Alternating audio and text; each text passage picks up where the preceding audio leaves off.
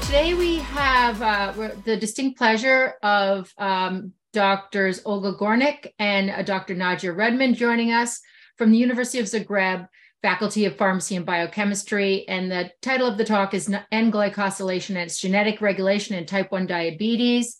Uh, just a quick little intro. Um, uh, Professor Olga Gornik is the head of the Department of Biochemistry and Molecular Biology at the University of Zagreb uh, Faculty of Pharmacy and Biochemistry and she's leading a team of scientists who explore the role and biomarker potential of N-glycosylation in diabetes. Recently, thanks to Professor Grant Morahan, um, who is um, a leading expert in type 1 diabetes from the University of Western Australia in Perth. Uh, their collaboration with the University of Copenhagen uh, enabled us uh, them to analyze N-glycosylation of plasma proteins and IgG in 2,000 children with recent um, onset type 1 diabetes from DanDiabKids.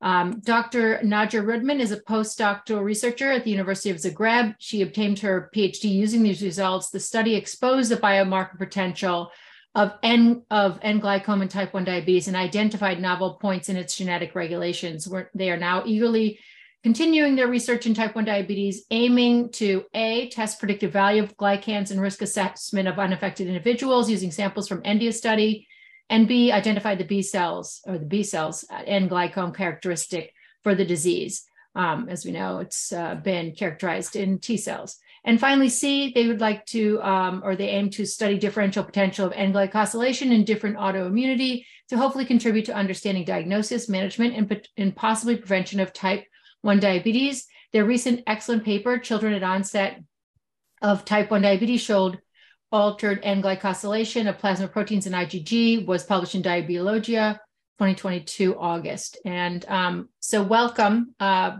both uh, Drs. Gornik and Rudman. Thank you very much for joining us. Thank you for your invitation. Yeah.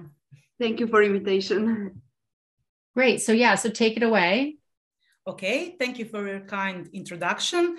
So as you all heard, we come from the University of uh, Zagreb. Zagreb is capital of Croatia and the main research field of our group is the field of glycobiology. So actually, we explore a biomarker potential uh, of N-glycans and their uh, involvement in uh, development of different uh, diseases. So for those who are maybe not familiar with this term, N-glycosylation is a complex enzymatically regulated process by which complex oligosaccharide structures uh, are added to lipids and proteins mainly to our, uh, in our body. Uh, it is also important to mention that contrary to proteins, there is no direct genetic template for glycans. So the structure of glycans is actually written in the complex network of genes. And of course, environmental factors also influence their final structures. As you can see it on the right part, these are just examples of different glycan structures. Uh, these structures can differ in the composition of monosaccharide units, degree of branching, complexity, type of linkages that are present between different monosaccharide units. It is also very important to know that glycans uh, are structural components of nearly all proteins in our body. And not just proteins, lipids are also glycosylated. And recently, it was also discovered that non-coding RNA also carry glycans. Here uh, in this illustration, you can see uh, that the uh, surface of our cells are covered with thick layer of glycans, and this dense thick layer is called glycocalyx. So the glycans are actually the first molecules that comes in interaction with uh, other cells, pathogens, other molecules, etc. But not only uh, membrane proteins are glycosylated, uh, uh almost all circulatory proteins are glycosylated. So this is the example of alpha-1 acid glycoprotein. And from uh, this uh, picture, you can see that it possesses five different glycosylation sites. each of these sites can be occupied with different glycan. And what is also uh, very important that uh, at the same site, different structures can be present, uh, resulting in different glycoforms of the same protein. And these differences actually uh, carry the great biomarker potential of glycans, since these glycan structures are very um, sensitive to all pathophysiological processes that are occurring in cells. So today we know that N-glycome is changed in many diseases. And it is also important to mention that it is very stable within an individual during the period of homeostasis. So it adds to its uh, diagnostic potential. And the changes in glycosylation occur very rapidly when something is wrong in the cell. So uh, this uh, all gives great potential to glycans in prediction, stratification, and differentiation uh, in many uh, different diseases. Uh, above that, um, glycans possess great inter-individual variation within population, and that makes them uh, great potential tools in modern personalized medicine approaches in medicine. And this is why in 2012, even the US National Academies recognized glycoscience as a field that will be needed to realize the goals of personalized medicine and that glycans are directly involved in the pathophysiology of every major uh, disease. Uh, maybe for this uh, audience and this topic, it is important to explain that uh, glycosylation complexity is an evolutionary process. So glycans present on the surfaces of pathogens are different than that in higher organisms such as mammals. And this difference actually is the basis of molecular sensing and self non-self discrimination. Uh, both innate and adaptive immune cells are equipped with a variety of glycan recognizing receptors, such as galectins, C-type uh, lectins, uh, and etc. And when they recognize the different glycosylation forms on the pathogens, they uh, initiate either pro or anti-inflammatory responses. Glycans can also modulate the activity and function of immune cells, which I will talk a bit later in context of type 1 diabetes, as well as the um, effector functions of antibodies. When it comes to antibodies, um, of course, uh, immunoglobulin G is the best studied glycoprotein. Uh, for long, it is known that it has uh, one glycosylation site at FC region, that's on asparagine uh, 297, uh, where biantennary glycan is attached. And um, uh, over maybe, I don't know, for over last few years, scientists are also aware that uh, about 20 to 30% of uh, molecules of our IgG also are glycosylated at FAB part. And uh, although um, we actually carry very similar structure, very, or, or, better to say the same type of glycan, biantennary glycan, it is important to mention that these glycans differ in monosaccharide composition and um, with this uh, glycan on FAB reg region being more sialylated. So uh, there is much more glycans bearing sialic acid and, uh, for instance, bisecting GlcNAc uh, here uh, on FAB region than glycans on, uh, on FC region. Uh, IgG, it is also important that IgG effector functions are controlled by these glycans on, uh, on FC region, and uh, they define whether IgG will have a pro or anti-inflammatory function. For instance, the absence of this core fucose at the core of the glycan actually increases ADCC, while addition of sialic acid at the end of the glycan uh, reduces affinity for FC um, gamma receptor and uh, makes antibody anti-inflammatory. Uh, so this is important maybe to have in mind while uh, performing glycoengineering, for instance, of uh, intravenous uh, immunoglobulins, etc. I also wanted to mention here that in some of the previous talks at Sugar Science, I noticed that, for instance, um, I think it was Dr. Jacobson, uh, that she uh, was searching for, let's say, potential biomarkers to follow the response to immunotherapy. So maybe uh, glycosylation of IgG could be one possible uh, biomarker or one possible target. When it comes to uh, glycosylation of FAB region, now we also know that uh, glycans present of, on FAB region uh, influence the function of uh, IgG uh, as expected, uh, their most important um, role is in antigen binding, where um, steric or charge repulsions occur due to negatively charged salicylic acid uh, at the end of these glycans, and um, that, that influence the affinity for antigen uh, binding. Uh, N-glycosylation of IgG is changed in many different autoimmune diseases. Here is the example of uh, the best studied rheumatoid arthritis from the uh, uh, side of glycosylation. And here is just the example from which you can see that glycosylation of IgG changes during uh, different stages of the disease, and it can be used to monitor disease uh, activity. So uh, over the last few years, uh, by our group and others, it was shown that N-glycosylation is involved in diabetes development and not just type 1 diabetes, but also type 2 and monogenic diabetes. But glycans are not only involved in different pathophysiological processes behind the development of these diseases, but they also possess great uh, biomarker potential in differentiating between different diabetes subtypes.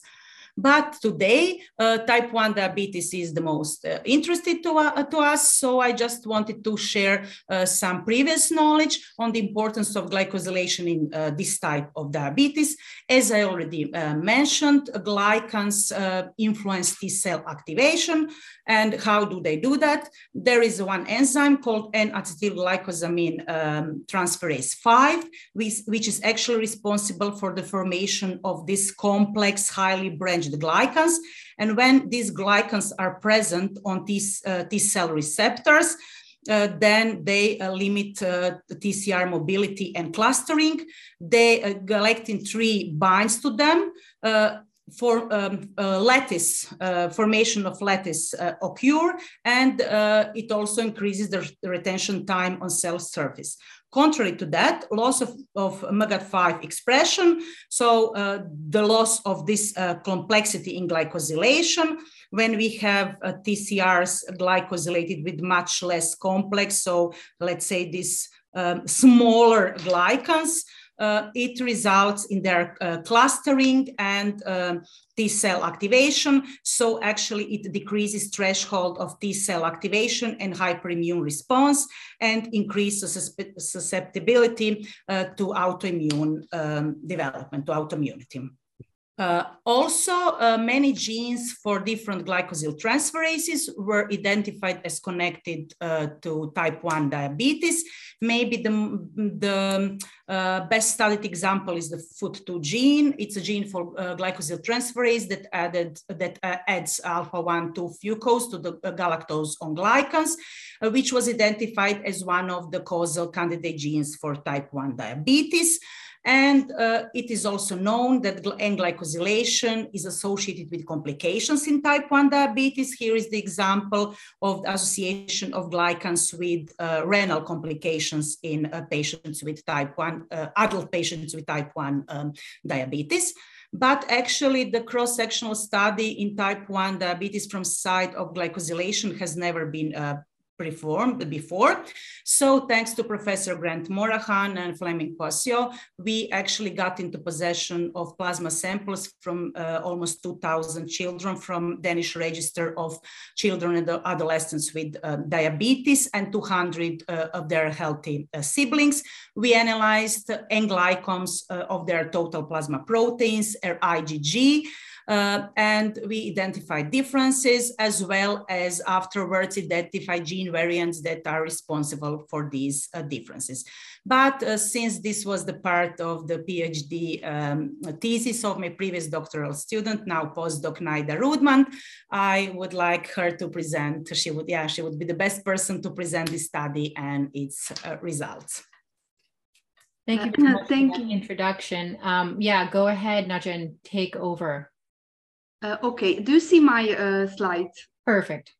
Okay, uh, so first, uh, I would just like to warmly uh, welcome everyone listening to this talk uh, and send our greetings from faraway Croatia. today, I'm delighted to present and discuss with your audience results generated throughout my PhD studies. Uh, and just before starting uh, with these results, uh, I wanted to share a quick overview how N-glycosylation is uh, usually performed. So uh, glycans are complex, non-linear structures and their analysis was challenging. Uh, we still can't look um, specifically at the glycoprotein, but instead we mainly focus on glycopeptides or on released glycans. Uh, and then we study uh, those glycans usually by uh, liquid chromatography or by uh, capillary electrophoresis.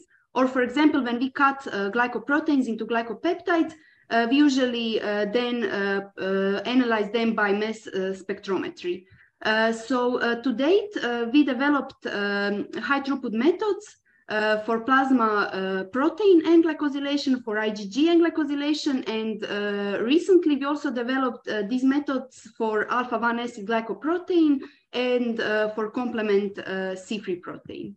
So on this slide, you can see how um, the output of these analyses looks like. So actually here is represented this um, representative chromatogram of plasma N-glycome and on the bottom part of the picture, uh, N-glycome of uh, IgG. So um, if you take a closer look, you can see uh, some differences in their glycan composition. So for example, for plasma glycans, uh, we can uh, identify uh, very complex, highly branched uh, structures, whereas within IgG glycan, those structures are not present. So the most complex IgG glycan is actually decellular IgG glycan.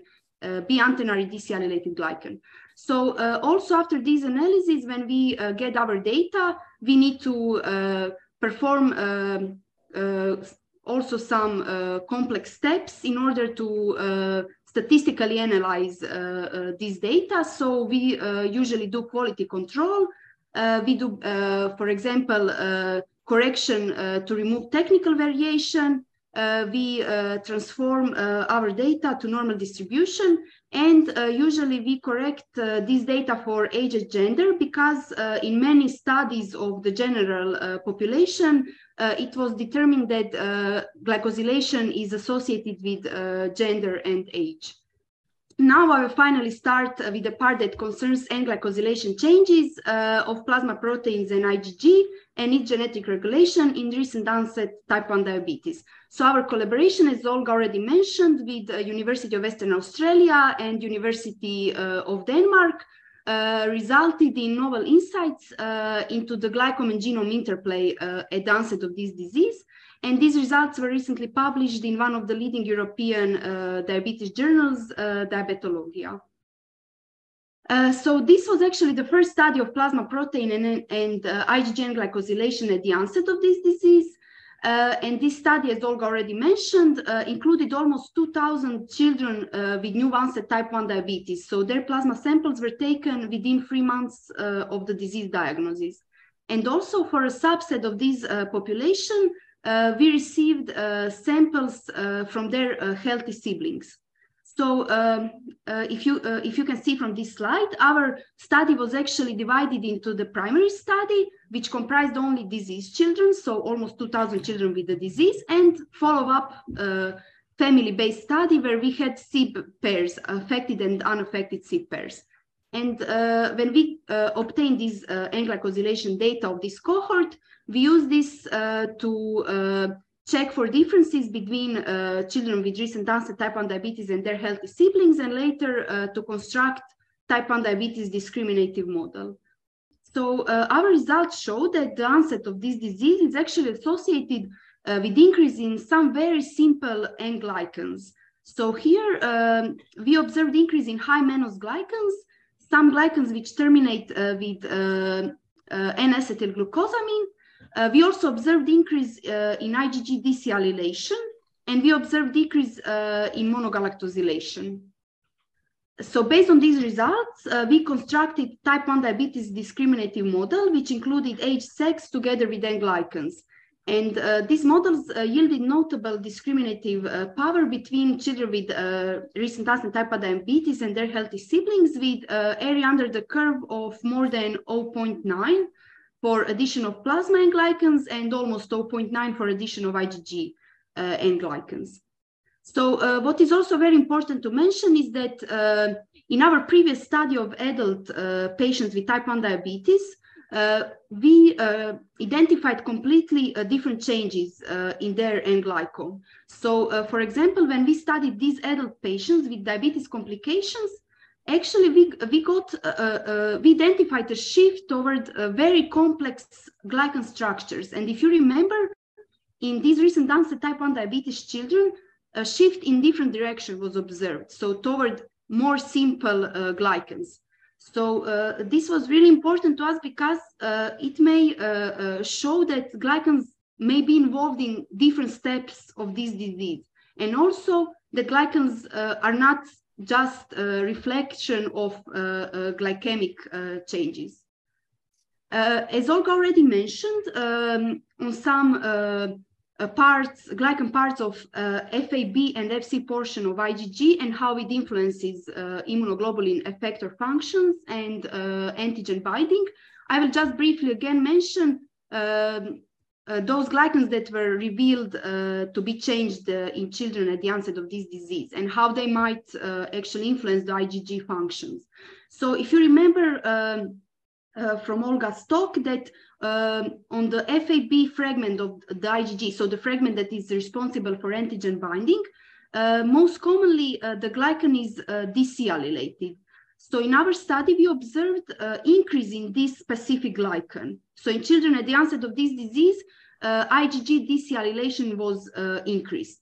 Um, and uh, Olga already mentioned, I will just briefly again go through that uh, Uh, this sialic acid uh, on this glycan um, is negatively charged. So due to uh, uh, uh, uh charge repulsion between these specific glycans and antigen, it at the end affects affinity for antigens of this fragment. also, what, is, what was also very interesting observation at the onset of the disease was increase in bisecting GlcNAc structures. And from uh, previous, many previous studies, uh, it was shown that uh, bisecting GlcNAc is associated with uh, increase in IgG ability to destroy target cells through antibody-dependent cellular cytotoxicity uh, and through its uh, affinity to Fc gamma receptors. So um, this is this was important to us because uh, it is considered that one of the main triggers of um, um, type 1 diabetes, one of the triggers could be uh, possibly virus uh, attack or pathogen attack. So uh, this could be the process uh, that uh, is involved in fighting with these infections. Also, uh, for uh, IgG glycans, uh, it was demonstrated previously that specific uh, the changes in their specific uh, uh, change in one specific structure of this glycan um, is associated with increase in complement activation. so, for example, if you have um, terminal GlcNAcs on these IgG structures, and if you remember, I, I also mentioned that we identified increase in these structures that terminate with GlcNAcs and also in structures that terminate with high mannoses. Uh, so in previous studies, especially involving rheumatoid arthritis, it was shown that actually IgG with those kind of structures uh, activate uh, complement activation through mannose binding lectin pathway. So before this study, it was uh, not known that IgG can activate uh, this uh, part of the complement pathway. It was known that IgG can activate a classical pathway of the complement activation. And this is also through glycan interactions. So glycan interacts with the C1q of the complement and activates a classical pathway. But in rheumatoid arthritis, it was shown that IgGs with terminal GlcNAcs activate mannose binding lectin and complement activation and contribute to joint inflammation in uh, rheumatoid arthritis and even can precede uh, the disease onset and they can uh, uh later uh, stratify the patients. So many of these studies were done uh, on rheumatoid arthritis. Uh, uh, this large cohort uh, also enabled us to study N-glycosylation differences which are associated with uh, gender and um, uh, age.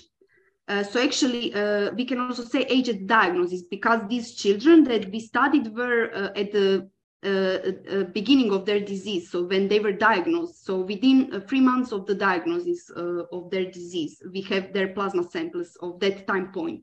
So uh, uh, significant N-glycosylation differences between genders um, were mainly observed uh, upon onset of puberty, which was expected um, uh, since we already uh, did uh, many different cohorts, glycan cohorts in general population, uh, and we already observed uh, hormonal influences on glycosylation. However, some of the derived traits, uh, which uh, were significantly different between these studied groups, changed even before the onset of the puberty. This was also very interesting to us. For example, those bisecting look-like structures on both uh, uh on both IgG and on both uh, uh, plasma proteins changed between differed between genders even before the onset of puberty.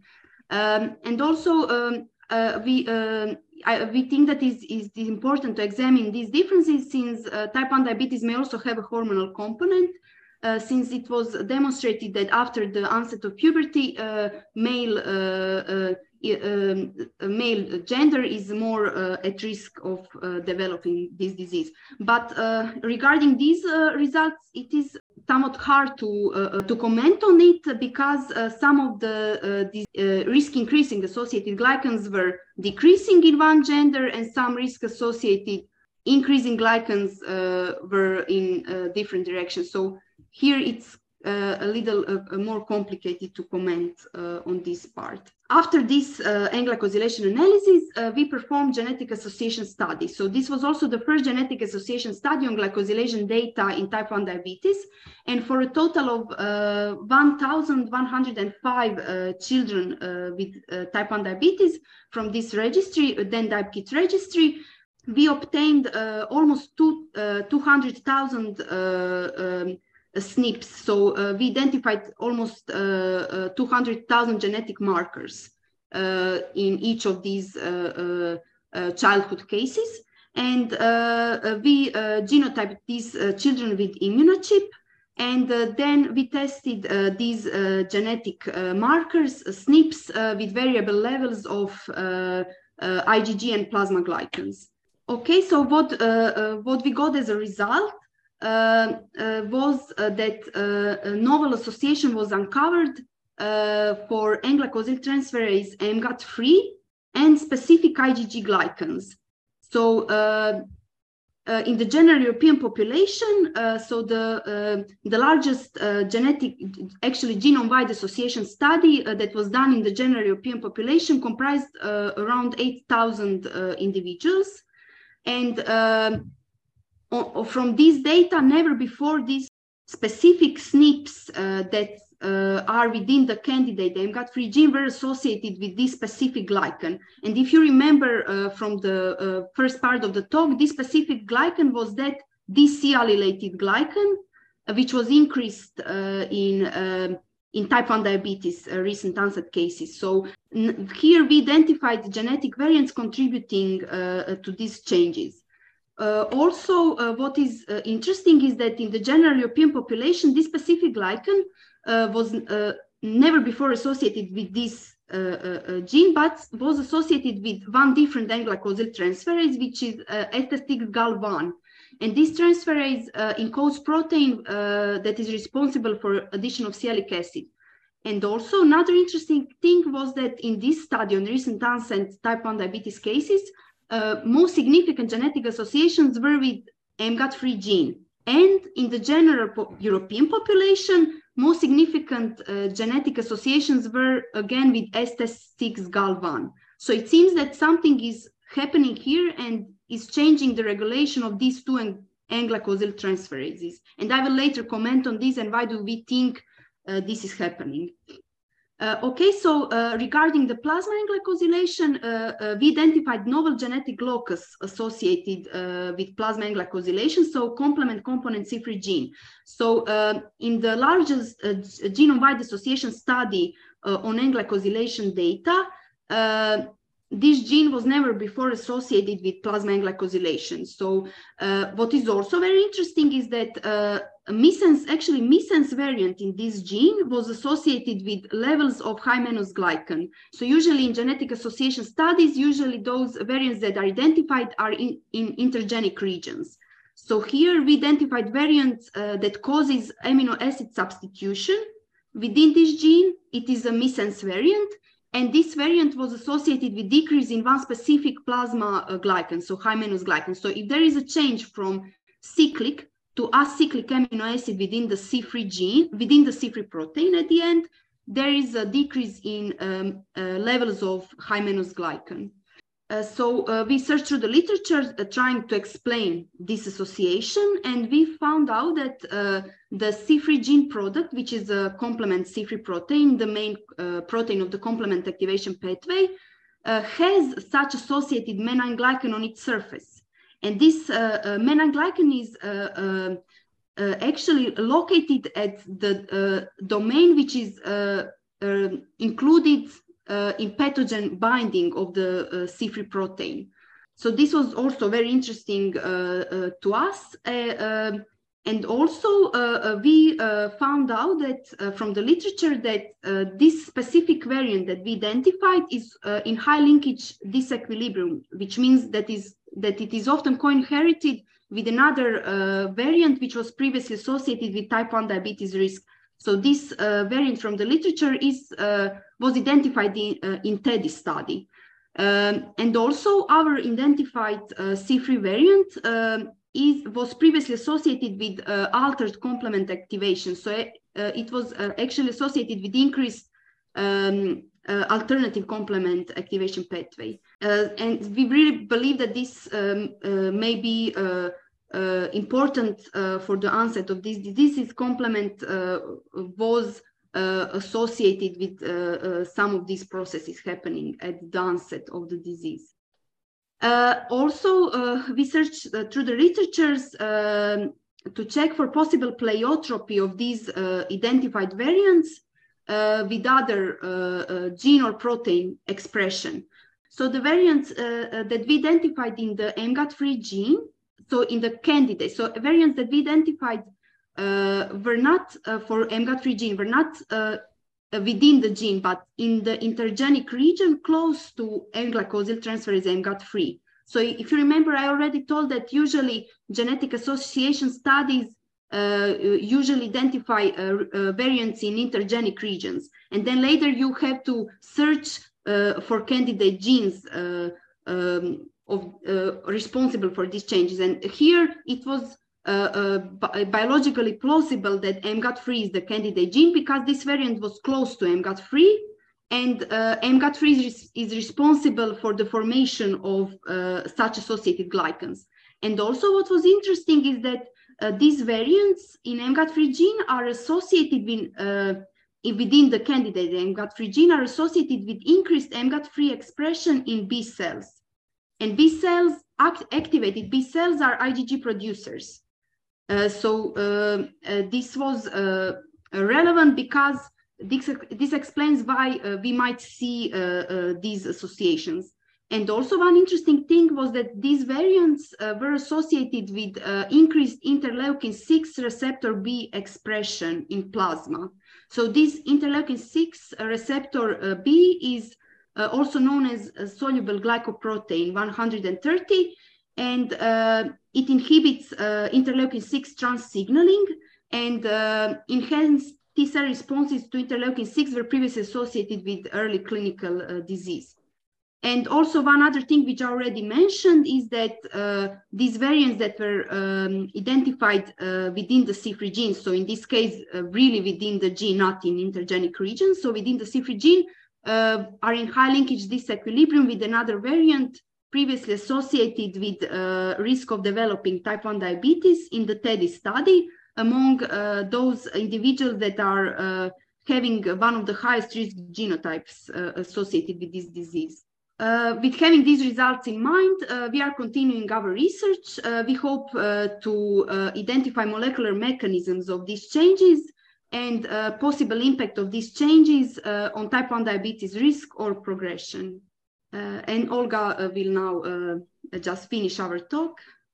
Okay, sorry, thank you. Uh, no, I don't have anything to add about the topic. I just want to thank, so I wanted just to thank all our collaborating institutions and uh, funders, uh, and also the people who recognize the importance of this work and are now willing to join our research as um, I already, um, it was already previously mentioned, we are now analyzing glycosylation in India samples. So trying to see what is going on prior to disease uh, onset. So following glycans from birth to the development of uh, autoimmunity and some similar um, research. So thank you very much.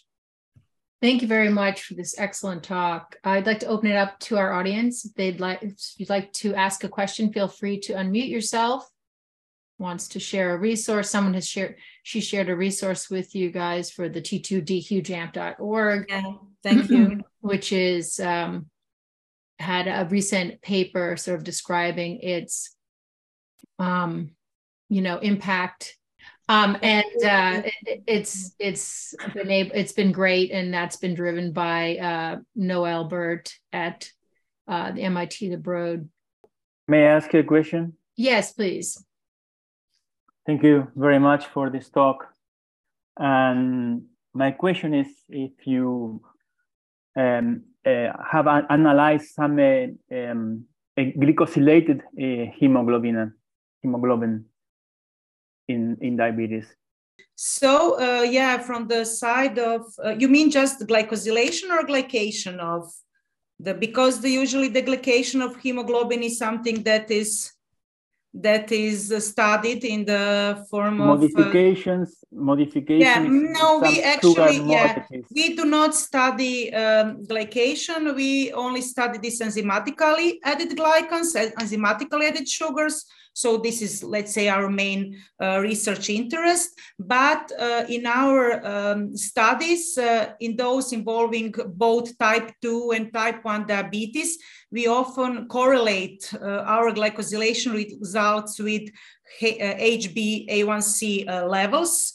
So it was shown actually by others and also by us that um, the modification in glycans, especially this shift toward the increased branching, is always always is often is always let's say not all but is often um, actually in the um, direct relation so it's um, with uh, hba1c levels and um, sometimes it is speculated that uh, actually the increase in the levels of glucose in our blood uh, um, that starts this um, um, sorry i'm tired um, yeah, I can also word? comment. Hexosamine.